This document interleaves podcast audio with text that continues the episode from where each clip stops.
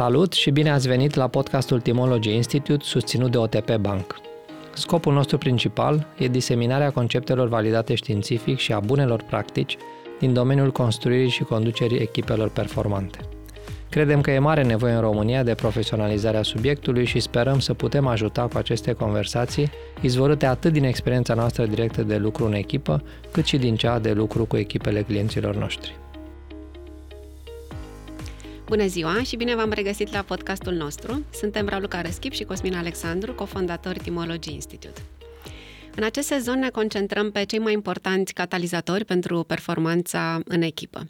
Așadar, în episodul trecut am vorbit deja despre cum să facem cel mai bun design pentru uh, sarcinile din echipă și, de asemenea, despre mărimea ideală a unei echipe și ce putem face să ajungem cât mai aproape de acest nivel.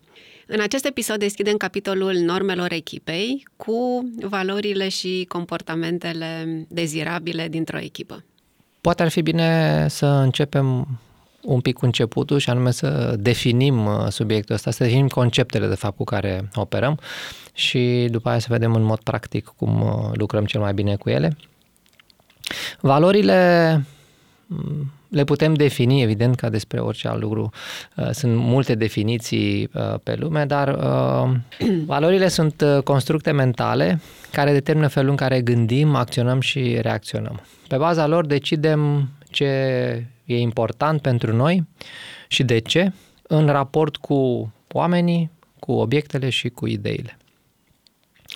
Um, nu, ele nu apar așa din senin, există niște etape în care se formează, există o etapă în copilărie, undeva între 0 și 7 ani. Um, n-am un cuvânt uh, mai bun sau poate am, care se numește imprinting în engleză, în română poate uh, întipărirea lor. Uh, adică e momentul ăla în care uh, le luăm cumva un pic pe nemestecate, de la părinți, de la adulții formatori, de la uh, mediul în care creștem, dar uh, vorbesc mai, uh, mai ales de mediul proxim, uh-huh. mediul și familiar. le încarnăm în noi. Ca și le încarnăm așa cum uh-huh. le mhm. primim. Uh-huh. Uh, există după aia o etapă undeva între 8 și 13 ani uh, în care le modelăm în sensul în care începem să ne alegem în perioada aia niște modele uh, din jurul nostru. Pot să fie în continuare uh, părinți, dar nu de puține ori asta se întâmplă în mediul familiei un pic extinse sau uh, mediul un pic extins. Poate să fie un unchi, un bunic, o bunică, uh, un profesor, uh, cineva din jurul nostru, un adult care îmi se pare că, uite, așa mi-ar plăcea să fiu.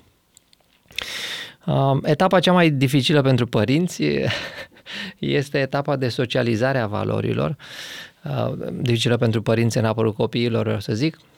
Etapa asta de socializare a valorilor ține undeva între 14 și 20-21 de ani, în care ce am acumulat până acum, ce am considerat noi până acum că e valoros, intră în Uh, contactul cu mediul proxim social. Le, le socializăm și le verificăm dacă rezistă sau nu și ce nu rezistă încercăm să schimbăm și presiunea socială, anturajul, cum se spune aici, anturajul devine foarte important.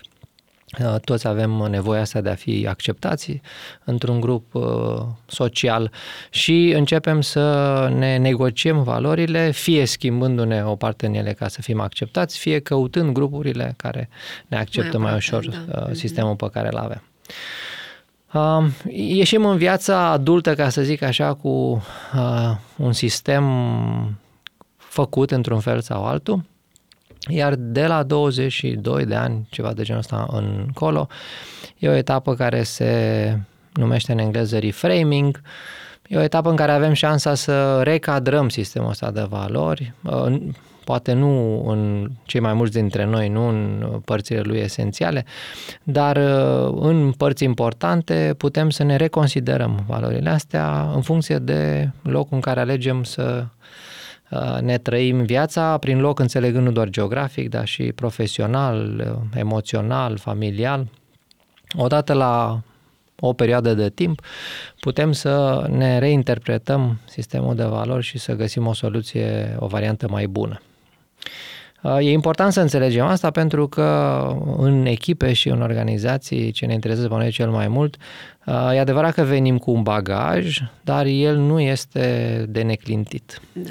Uh, e important de înțeles unde e intersecția între noi într-o echipă sau organizație și e important de înțeles că e ceva cu care putem lucra.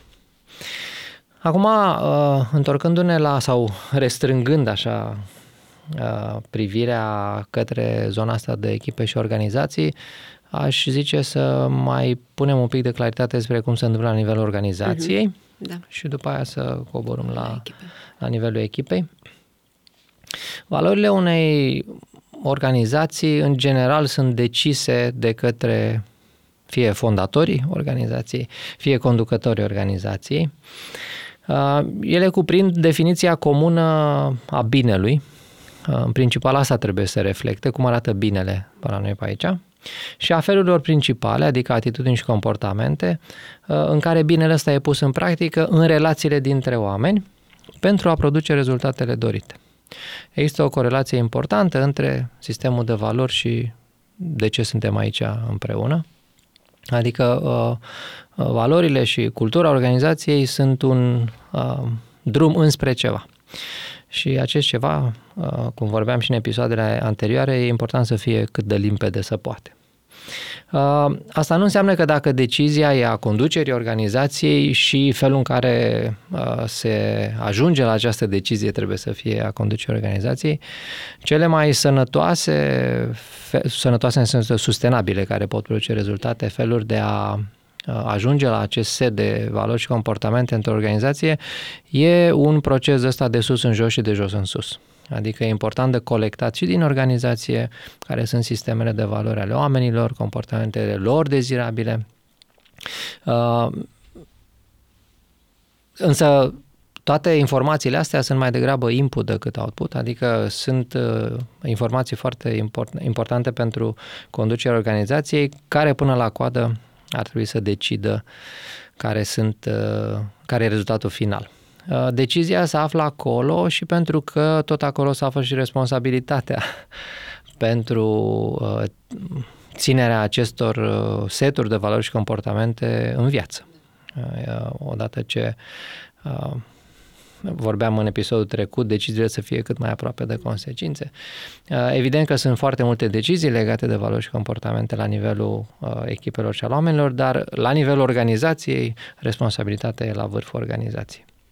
Acum, care ar fi, de ce e important, de ce vorbim de lucrurile astea și mai ales de ce e util să le și facem, care ar fi rolul sistemului de valori într-o organizație și într-o echipă, dar acum suntem la nivelul organizației.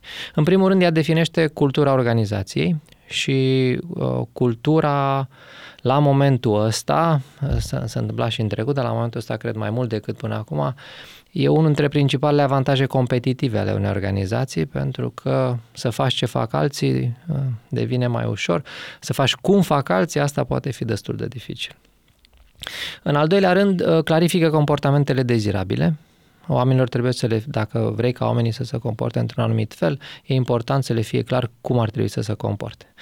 Noi suntem într-o parte de lume care pune mai mult accentul pe cum n-ar trebui să se comporte, o să ajungem și acolo să vorbim despre asta, dar uh, asta nu e suficient. E necesar, dar nu e și suficient. Uh, e foarte important ca oamenii să înțeleagă cum arată binele, cum, cum ne ajută pe noi să ne comportăm unii cu alții. Nu doar interior, ci și cu clienții, cu furnizorii, cu uh, partenerii externi. În al treilea rând, uh, rolul valorilor este să alinieze deciziile autonome ale angajaților. E foarte important să putem să avem oarecare predictibilitate despre ce decizii vor lua cei de lângă noi, membrii echipei sau ceilalți din alte echipe. Fără să aibă nevoie să să ducă tot să timpul ducă la, sus, da, să aprobare. la mm. reguli și proceduri.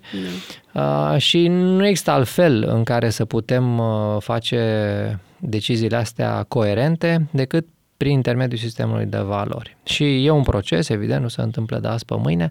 Cu cât îl conduc mai bine, cu atât o să reușesc să obțin decizii autonome, adică care nu au nevoie de supervizare și aprobare, decizii autonome ale angajaților care să fie aliniate cultural. În al patrulea rând, ar trebui, sau ăsta ar fi un rol uh, dezirabil al valorii organizației să condiționeze performanța. Adică să fim într-un spațiu în care toți ne dorim performanță, dar nu oricum. Și acest nu oricum uh, trebuie să fie normativ. Adică dacă sistemul de valori e opțional, eu pot obține performanța nerespectând sistemul de valori, înseamnă că n-am un sistem de valori. Dacă am un sistem de valori, ori de câte ori performanța se obține în afara sistemului de valori, ea nu trebuie recunoscută ca performanță și trebuie să avem un proces și un fel de a readuce lucrurile pe făgașul normal. Și nu în ultimul rând, un sistem de valori bine pus la punct facilitează deciziile strategice. Pentru că există unele sau multe decizii strategice care sunt ancorate în sistemul nostru de valori. În funcție de ce credem noi că e bine pe lume, decidem ce să facem cu business-ul ăsta sau ce să facem cu echipa asta. Dacă ele sunt neclare, dacă ele sunt în toate părțile, atunci aproape orice decizie e bună și atunci uh, lucrurile nu o să fie de natura performanței. Evident că ele o să avanseze, dar nu o să fie de natura performanței. Um, poate mai merită spus că subiectul ăsta al uh, valorilor e foarte mult cercetat uh, și pe lume și în România. Noi nu o să intrăm acum în detalii de felul ăsta, dar pentru cei care ne urmăresc și sunt interesați, există dimensiuni culturale uh, pe care sunt măsurate și comparate țările, culturile, Um, unul dintre pionierii domeniului e Gerd Hofstede, uh, cartea lui de căpătâi, ca să zic așa, uh, e culturi și organizații softul mental și acolo descrie și compară uh, foarte multe țări din lume pe niște dimensiuni culturale care uh, pot să pună foarte multă lumină pe motivațiile comportamentelor din jurul nostru și ale noastre și ale celor din jurul nostru. Există o carte care tratează subiectul ăsta al valorilor în zona de management, uh, în engleză zice The Culture Map, harta culturală, ca să zic așa, scrisă de Erin Mayer, de la, care predă la INSEAD și care nu se referă la populațiile uh, în general, ci doar la uh, zona asta de management. Există studii recurente la nivel global care se fac pe Uh, valori, sunt World Value Surveys și European Value Surveys, uh, unde ne putem uh, iarăși vedea valori, unde putem vedea scorurile pe care le avem pe valorile care sunt măsurate în context european. Sunt multe instrumente, ca să zic așa, de înțelegere a subiectului și ele sunt foarte importante pentru că cu cât înțeleg mai bine cum funcționează lucrurile, cu atât le pot aplica mai eficace la mine în echipă și la mine în organizație. Acum, cred că ar fi util să dăm și niște exemple despre cum funcționează lucrurile la nivelul organizațiilor și al echipelor, pentru că organizațiile sunt compuse din echipe.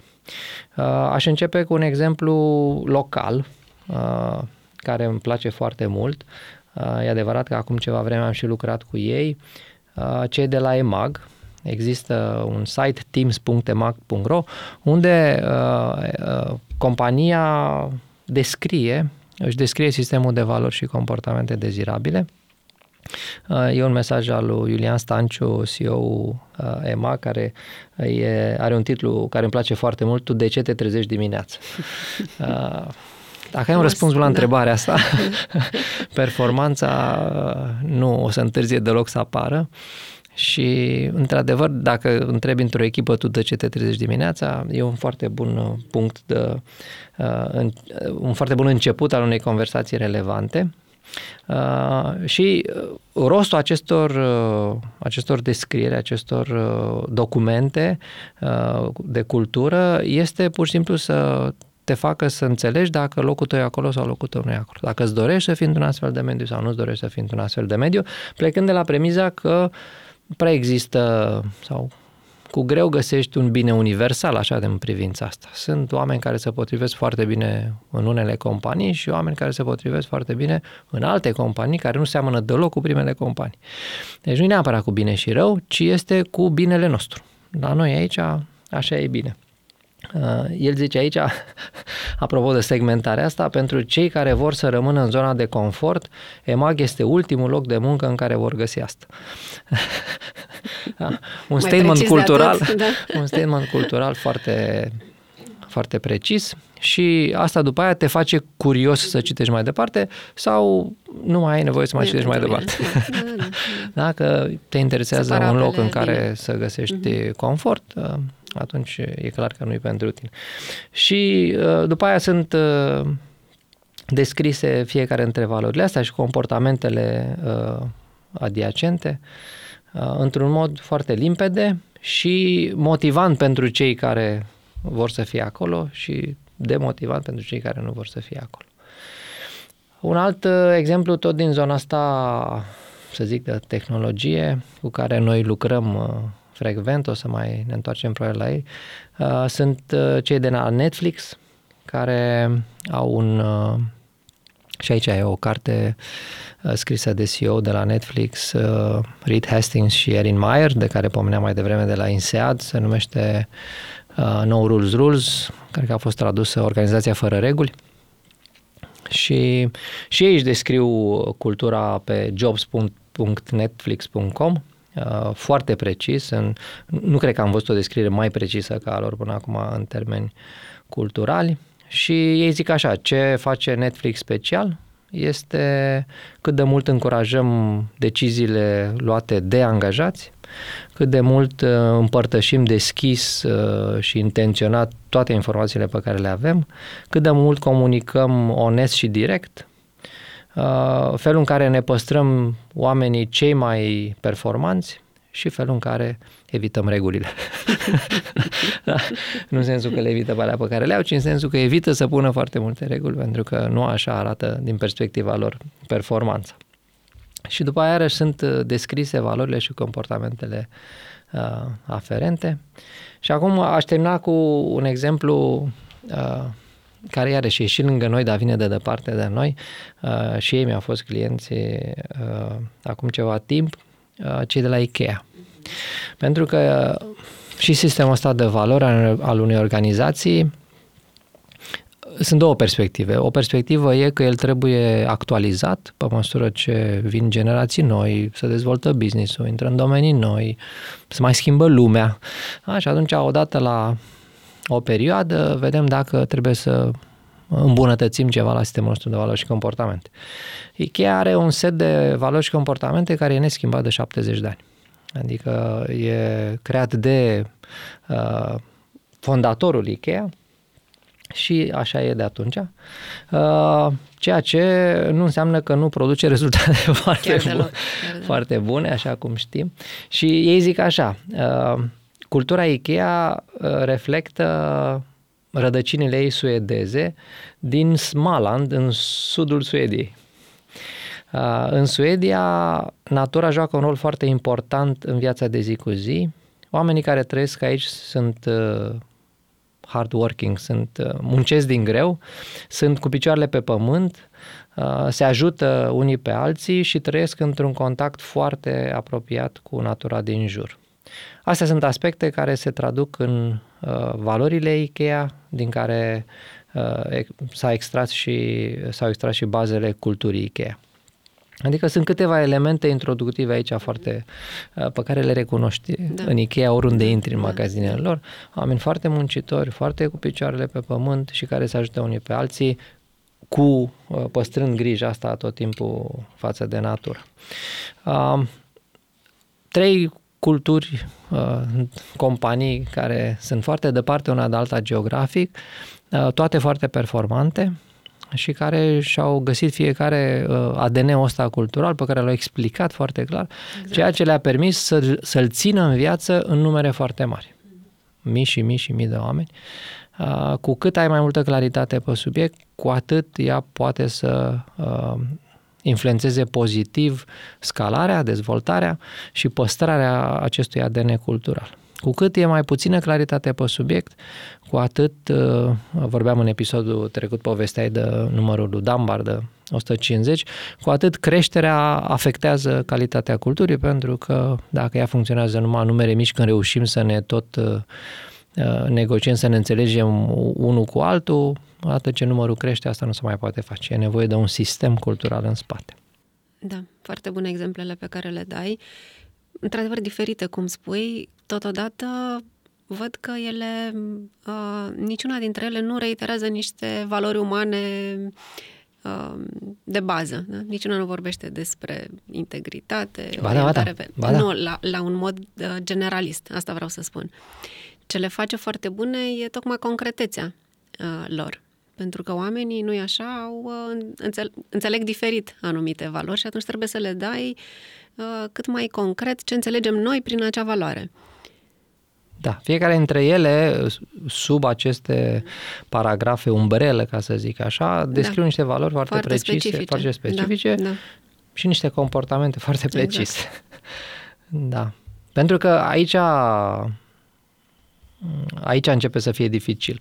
Subiect, la valori subiectul nu e așa de dificil, pentru că de obicei ne înțelegem repede pe valori, uh, mai povestesc asta cu clienții mei, foarte rar dacă o să găsești vreodată, dar nu cred să găsești vreodată pe cineva care să zică valoarea mea e lipsa de responsabilitate sau valoarea mea e lipsa de curaj sau de onestitate. Nu, asta uh, e problema. Nu, da, asta e problema. Clar. Toți avem valorile corecte. Mm. Unde începem să avem uh, diferențe sunt uh, e nivelul de manifestare a lor, adică comportamentele cu care demonstrăm că avem sau nu o valoare Uh, în privința asta, noi nu știm ce valori au oamenii, facem ceea ce se numește inferență, adică pe baza comportamentelor tale, eu trag concluziile mele. Datorită de... biasurilor pe care le avem. Da. Bazat pe valorile mele, exact. ce valori ai tu. Da. Uh, și te tratez ca atare, te tratez în funcție de concluziile mele. Uh, asta într-o echipă poate să fie foarte periculos dacă nu avem conversații și nu ne punem de acord totuși ce fel de comportamente reprezintă ce fel de valori. Mai ales că unele comportamentele pot fi încadate în mai multe valori. Nu înseamnă că e greșită una sau alta, dar înseamnă din nou, dacă fiecare operăm cu niște valori semnificate de niște alte comportamente, iarăși o să fie mai greu. Nu o să fie imposibil, o să fie costisitor să avem performanță împreună. Și atunci, așa cum zici, nivelul ăsta de concretețe e, e foarte important. Și uh, noi facem cu echipele cu care lucrăm uh, exercițiile astea în care oamenii din echipă se pun de acord despre comportamentele dezirabile în echipa lor. în echipa lor, care să demonstreze că valorile pe care le-au agreat chiar trăiesc și nu sunt... Uh... Și cred că aici e cea mai mare dificultate, în a le duce în concret în da. niște comportamente foarte specifice. Da, da. Pentru că al minteri riscăm să avem un acord, un fals acord. Am avut o dată o situație la un client, prima dată când ne-am întâlnit, uh, vorbeam de subiectul ăsta cu valori și mi-a zis, a, noi aici nu avem nicio problemă, stăm foarte, stăm foarte bine, eu m-am bucurat, am zis cum așa, da, noi stă, oamenii noștri 90 ceva la sută sunt uh, aliniați pe valori. Ceea ce eu n-am mai Peste întâlnit până da. acum, era, mhm. era prima dată și am întrebat, ok, cum, cum ați aflat lucrul ăsta? Apoi am făcut un chestionar, un sondaj. Super. Uh, cum, care era întrebarea? Tot, da, uh, da, da, da. Și întrebarea era așa. Atunci au întrebat toți oamenii din organizație uh, pentru fiecare valoare, să zicem valoarea curaj, în ce măsură rezonezi cu valoarea curaj? În ce măsură rezonezi cu valoarea inovație? Și oamenii rezonau. Că, da, noi toți rezonăm. De, da? Deci era un 90% care era da. Uh, autogratificant, așa, dar el nu Adică nu prea puteai să lucrezi cu, cu rezultatul ăsta, pentru că nu despre asta e. Adică o întrebare mai corectă e în ce măsură valoarea curaj trăiește în echipa în care funcționezi. Da? E, e reală în echipa în care activezi. Și s-ar putea ca răspunsurile să fi fost diferite. Uh, de fapt, au, de fapt, au și fost că am început să lucrăm după aia. Uh, așa, dar e important cu cât lucrurile sunt mai precise, nu știu, valoarea respect, toată lumea valoarea respect. Dar dacă pe aici oamenii sistematic, sistematic întârzie la întâlniri, pentru unii dintre membrii chestia asta nu denotă respect, pentru, alții, da. pentru alți membri nu e așa important, că nu, ei nu asociază punctualitatea cu respectul. Alții o asociază foarte tare. Alții asociază punctualitatea cu integritatea, pentru că li se pare că dacă ai zis că vii, trebuie să vii. Nu-i despre celălalt, e despre tine și despre responsabilitatea ta față de Ce rezultatul uh-huh. acțiunii tale. Uh-huh. Uh, și atunci, precizia aici contează foarte mult și discuția despre ce e cel mai important. Iarăși, ăsta e un element uh, care cred că e util. Scopul uh, setării valorilor și comportamentelor dezirabile nu este o abordare exhaustivă. Nu trebuie să tot ce... ci care sunt cele, cele mai importante. importante care da. să fim siguri că dacă le facem pe astea, e pare tot și aici. Dacă le facem pe astea, atunci șanse sunt că uh, o să ne comportăm într-un fel în care să ne facă plăcere și în care să ne dorim să facem parte din echipa sau din organizația asta. Și poate și în ce ordine, atunci când două dintre ele intră într-un conflict? Da, da, asta e pentru avansația, zice. că le avem. și uneori, unele situații uh, ne pun în imposibilitatea de a le respecta pe toate și uh, trebuie să vedem care e ordinea în care le respectăm și și asta e un motiv uh, foarte bun de conversații și de aliniere în echipă. Când nu putem să le ținem pe toate în viață, ce facem, cum ce decidem, facem, pe da? care, pe care le, uh-huh. le alegem. Pentru că și, sistem, și felul în care alegem are de-a face, evident, cu sistemul nostru de valori. Iar comportamentele astea, uh, poate și un alt uh, lucru util de zis, e că, pe de o parte, sunt comportamente pe care eu mi le asum și zic, dacă vreau să fac parte din această echipă și să respectăm valorile astea, atunci trebuie să mă comport așa. Uh, dar mai sunt și comportamente pe care mi le doresc. Adică... Nu le avem, dar ar fi bine... Nu le avem sau uh, eu am niște nevoi mai particulare. Am uh, lucrat cu un client acum câteva luni în încercarea asta de a se înțelege cât mai bine unii pe alții, fiind destul de diferiți, dar având valoare să lucreze împreună, fiind și o companie de tehnologie și au făcut, în workshop-ul în care am lucrat, au făcut un user manual, așa, pe persoană fizică. Uh-huh. Adică au zis, dacă vrei să obții maximul de la mine, uite cum te-ar ajuta să te comporți față de mine uite ce m-ar ajuta să-mi zici, să-mi faci, să-mi dai. Să... Uh-huh. Foarte interesant uh-huh, rezultatul, uh-huh, pentru că oamenii zic, a, deci eu dacă vreau ceva de la tine repede, trebuie să fac asta, sau să zic asta, sau să-ți trimit asta. Dacă vreau să îmi dai un feedback, trebuie să zic asta. Așa. Uh, și nu erau la fel toate. Uh-huh. Adică oamenii aveau uh, mecanisme diferite de, uh, cum zic, de motivare a celui mai bun, cele mai bune reacții sau cel mai bun rezultat și le-a fost foarte util să înțeleagă de unde vin și cum anume pot armoniza chestia asta într-un sistem de valori și comportamente comun. Adică să poate, să poate pune foarte multe concretențe, concretețe pe ceva ce la început pare foarte așa generic, vag, vag uh-huh. mai degrabă ne încurcă decât uh-huh. ne ajută, că uh-huh. noi avem treaba aici, uh-huh. avem niște targeturi, niște obiective, niște vânzări, asta cu valorile, nu știu ce să zic. Uh, pe de altă parte, na, probabil că mulți dintre cei care ne urmăresc știu citatul ăsta din Peter Drucker cu Culture is Strategy for Breakfast, uh, cultura mănâncă strategia la micul dejun. Am văzut-o în, în realitate, lucrurile așa stau. Ori, ori cât de bine ar fi creată și fundamentată o strategie dacă sistemul de valori și comportamente al organizației sau al echipei nu îmbrățișează chestia asta, nu o înțelege, nu o susține, nu-i se potrivește, nu o să o execute. E, sau o să execute foarte costisitor cu foarte multe costuri, ceea ce iarăși nu ne ajută. Cosmin, aș vrea, aș vrea să discutăm puțin acum despre cum se întâmplă lucrurile la nivel de organizație și cum se întâmplă lucrurile la nivel de echipă.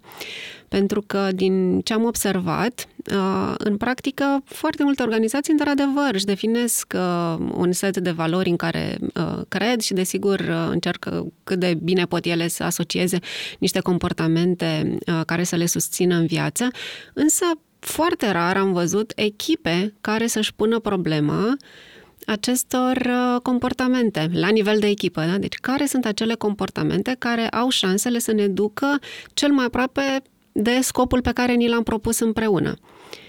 Um, asta e o dată și mi se pare foarte important de, uh, de, uh, de precizat că e la fel de important să se întâmple acest proces la nivel de echipă, pentru că echipa are un scop precis pe care trebuie să-l atingă și comportamentele trebuie subsumate acestui scop.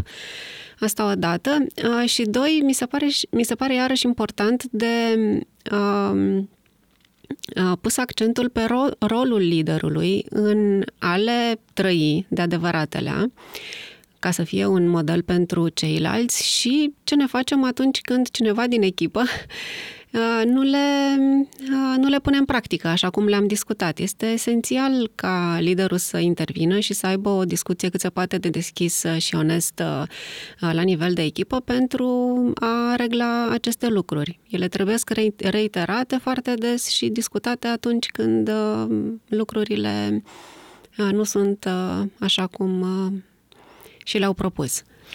Da, la nivel de, apropo de raportul ăsta între organizație și echipă, ce am văzut că se întâmplă de obicei, mă rog, s-a întâmplat și în GFK când uh, conduceam compania, uh, e că definițiile sau, uh, cum să spun, uh, felul în care sunt descrise valorile și comportamentele la nivelul celor mai multe organizații, nu la toate, dar majoritatea organizațiilor definesc uh, la nivel organizațional valorile și comportamentele un pic mai lax, așa, mai, uh, mai subțire, tocmai pentru a lăsa loc echipelor să-și poată defini comportamentele la nivel de echipă mult mai precis.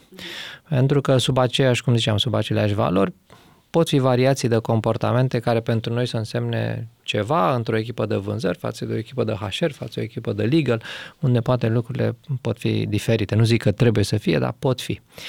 Uh, și atunci, la nivelul echipelor, nu se poate altfel, lucrurile trebuie să fie foarte precise. Și odată ce sunt foarte precise, ele trebuie ținute uh, destul de strâns uh, în viață, pentru că e axioma asta în leadership, uh, o să zic în engleză, whatever a leader allows becomes the rule, adică orice ce un lider permite devine regula. Și dacă abaterea de la valori și comportamente nu produce niciun fel da. de consecințe. Înseamnă că... Mm, șanse sunt da. că din ce în ce mai puțin o să le respecte, după cum invers, dacă respectarea lor sau obținerea performanței în interiorul sistemului de valori și comportamente nu produce niciun beneficiu, iarăși nu vorbesc de beneficii materiale, ci pur și simplu să simți că treaba asta e recunoscută, că e apreciată, că, că a meritat efortul. Orice respectare a unui sistem de valori și comportamente presupune un efort, uneori presupune niște sacrificii, uh, ori dacă asta nu are parte de niciun fel de recunoaștere și apreciere, Evident că pentru multă lume, în multe organizații, tu poți avea și propriul tău sistem, faci mm-hmm. bine că așa crezi tu că e bine, dar după aia te orientezi și social. Dacă tot timpul tu încasezi costurile să faci bine, dar nimeni altcineva nu face, încep să spui problema dacă ești în locul potrivit. Da, da. Așadar, uh, zona asta de conducere a valorilor și comportamentelor e esențială. Da. Uh, și mă bucur că ai uh, menționat asta pentru că sunt cumva pe același plan să ai foarte bună claritate la început despre ce e vorba, cum obținem pe aici performanță din perspectiva valorilor și comportamentelor, dar asta nu ajută la nimic. Dacă lângă n-ai un lider care e hotărât să țină asta în viață, nu dă unul singur de capul lui, ci tot timpul, având conversațiile astea în echipă, acum în funcție de cât de, cum să zic, cât de dependentă e echipa de lider, uh, el are un rol mai important sau dacă echipa e mai autonomă, oamenii se pot regla și între ei. Pot avea mm-hmm. un mhm. mecanism Așa. în care să se țină răspunzători unii pe alții de respectarea sistemului de valori și Ar comportament. Ideal, de fapt, așa. Asta e ideal, da, da, da. În cultura noastră e mai degrabă rar. adică relația noastră cu e autoritatea e mai tare decât relația cu colegi. Și cred că mai e aici ceva, că pomeneai mai devreme de performanță și valori, mai e o tensiune uh, despre care poate e bine să discutăm puțin, performanța fiind asociată și cu skillurile tehnice, cu capabilitățile tehnice pe care uh, le are cineva din echipă versus um, cât de uh, bine reușește el să construiască relații, cât de uh, prietenos și uh, e cu ceilalți colegi. Da? Deci câteodată ele intră uh, în conflict. Uh, sunt persoane care au niște competențe pe job uh, extraordinare, dar care din punct de vedere social și al cooperării cu ceilalți nu au cele mai bune... Sau sistemul de valori, că nu e doar despre cooperare. Sau, da, sau sisteme de valori total uh, diferite. Uh, și atunci se poate crea acest conflict între cele două. Există și un termen uh, uh, folosit, acel de, de competent jerk, da? deci cel care știe foarte bine să-și facă treaba, însă e un jerk în relație cu ceilalți. Adică, adică are un, are, are un efect toxic în, da, în echipă. Da. da. da. Uh, și uh, cred că mulți manageri își pun câteodată problema dacă ei să aleagă ce aleg. Da, cred că și-o pun la ambele capete, că competent jerk e în opoziție cu lovable full. Lovable full, da. Adică cu omul care pe sistemul mm-hmm, de valori exact. e tot ce ți-ai fi putut dori. Cei doi. Da, performanță mai subțire și da, da. ideea e cum uh, Uh, cum negociezi cu extremele astea și cum le faci totuși să meargă înspre ceea ce îți dorești. Asta e o, una dintre cele mai dificile tensiuni pe care le-au de rezolvat uh, managerii echipelor atunci când uh, se întâmplă să ajungă oameni din echipă în aceste, într-una din aceste două ipostaze. Fie al unui om care e impersonează sistemul de valori, dar nu performează cine știe ce, uh, sau a unui membru care performează senzațional, dar uh, sistemul de valori îl încurcă. și uh, managerii au de obicei rezerve mari să ia măsuri și cu unul și cu altul, din motive, da, din da. motive diferite, dar uh-huh. uh, au temeri foarte mari. Uh, eu ce am văzut din, și din experiența de conducere, dar și din lucru cu echipe, e că cu cât amân mai mult, cu atât se termină mai prost. Adică dacă uh, sistematic cineva e persoana care respectă întru totul valorile și comportamentele, dar nu poate performa, șanse mm-hmm. sunt că nu o să se regleze chestia asta de la sine sau cu un proces uh, dedicat, că sunt niște motive care pot să nu fie rezolvabile. Iar în partea elaltă e și mai complicat, aici da. tensiunea e și mai mare, mm-hmm. pentru că de multe ori oamenii ăștia chiar livrează rezultate într-o echipă de vânzări, să zicem. Am văzut uh, recent un caz, uh, niște rezultate absolut spectaculoase și uh, aproape imposibil de, de eliminat uh, omul respectiv. Uh, ce s-a întâmplat a fost că câteva luni mai târziu uh, totul s-a aruncat în aer pentru că pur și simplu nu s-a mai putea lucra cu persoana respectivă și, și numai echipa, dar și restul echipelor uh, au făcut implozie. Adică dacă cineva poate performa în contra sistemului de valori, asta nu e ceva ce un lider care își vede interesul pe termen mai mult decât foarte scurt uh, poate tolera. Uh, și trebuie să gândească la un fel în care uh, fie persoana înțelege și e dispusă să facă o schimbare și e monitorizată schimbarea asta și agreăm că s-a întâmplat, fie părăsește echipa pentru că efectele vor fi foarte, foarte și mari și după aia greu de reparat. Foarte greu de reparat. O persoană toxică Uh, și performantă poate răsturna sistemul de valori și comportamente al unei echipe și al unei organizații în feluri pe care niciodată nu le bănuiești înainte. Uh, asta ne duce, cred, natural și către o discuție despre cea mai importantă dintre valorile care generează performanța într-o echipă. Care să fie? Da, cred că știu la ce te referi. Da. te referi la încredere. Da, da. Mă refer la fundamentul ăsta fără de care aproape nicio altă valoare nu poate trăi într-o echipă, mă rog, într-un grup de oameni, dar aici suntem la echipe. Dacă nu avem încredere unii în alții, e foarte complicat să construim orice altceva. Și din cauza că e cea mai importantă, are parte și de cea mai mare atenție și în literatura și în practica uh, care se ocupă de performanța echipelor.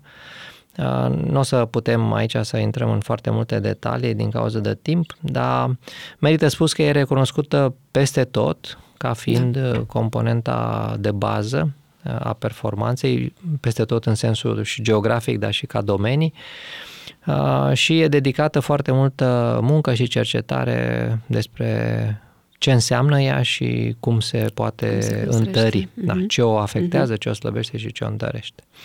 Acum, poate merită spus că are o componentă de tip cognitiv, să zic așa, de tip competență, ce avem încredere unii în alții dacă facem bine ceea ce da. avem de mhm, făcut mm-hmm. și are și o componentă de tip relațional, adică am încredere în tine dacă sunt convins că o să fii lângă mine când o să-mi fie greu.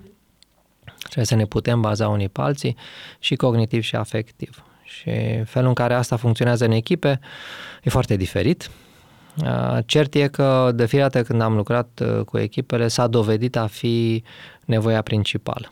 Oamenii ușor, ușor, indiferent de unde plecam, ușor, ușor ajungeam, ajungeam aici da. la nevoi de încredere unii alții care nu erau suficient de bine, fie clarificate, fie satisfăcute. Și odată ce am uh, început să rezolvăm subiectul ăsta, lucrurile au început să îmbunătățească semnificativ și ori de câte ori ele se blocau iar, uh, de obicei când căutam, iar ajungeam la subiect, se întâmplase ceva ce sabotase încrederea și atunci asta să vedea de, de văzut, să vedea la nivelul uh, profesional, ca să zic așa, dar de fapt era mai jos, era la nivelul încrederii unii în alții în echipa respectivă. Poate merită spus că încrederea asta în echipe, în interiorul echipelor e ceva ce se normează și e ceva ce se poate și măsura. Adică se normează în sensul în care noi nu încărcăm cuvântul ăsta cu aceleași lucruri.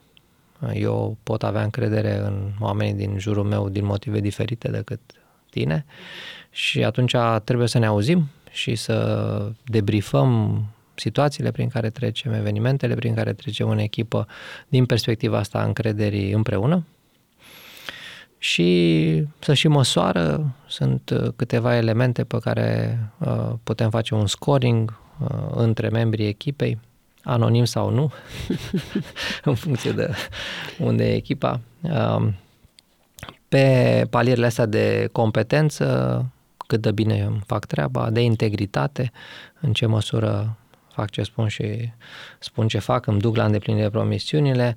Pe zona de predictibilitate, în ce măsură oamenii, uh, oamenilor le e clar cam ce fel de comportamente o să am în situații uh, în, care, în situațiile în care ne aflăm. Asta nu înseamnă că eu o să fac tot timpul ceea ce uh, cred sau speră ceilalți că o să fac, dar înseamnă că uh, cei din jurul meu nu au sentimentul că de fiecare eu o să fac altceva, pentru că atunci nu prea putem să ne bazăm unii pe alții.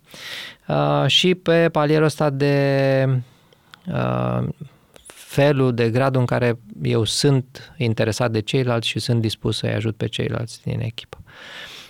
Adică eu pot opera cu o, o cum să zic, cu o măsură a încrederii în echipa mea și în funcție de cum arată scorurile pe fiecare dintre factorii ăștia, putem să ne apucăm să îmbunătățim. Ne apropiem acum de finalul uh, acestui episod, în care am discutat despre cea mai importantă parte din normele de echipă și anume cum ne stabilim uh, valorile și comportamentele dezirabile pentru performanță de sigur. Uh, ce e interesant de spus poate că Odată ce uh, reușim să punem claritate și să, uh, și să le trăim cu adevărat uh, într-o echipă, ele produc niște întâlniri de echipă mult mai bune pentru că creează bazele sănătoase de la care uh, lucrurile se pot uh, întâmpla într-un mod și eficient și eficace, ceea ce uh, ne duce la următorul episod pe care vă invităm să-l urmărim, să-l urmăriți alături de noi, cel al întâlnirilor de echipă, cum putem să le facem să le, pentru ca ele să fie din ce în ce mai bune și oamenii să plece cu energie și să ducă către Uh, scopul pentru care ne-am propus să, să lucrăm împreună. Vă mulțumim că urmărit podcastul Timology Institute susținut de OTP Bank. La revedere! La revedere!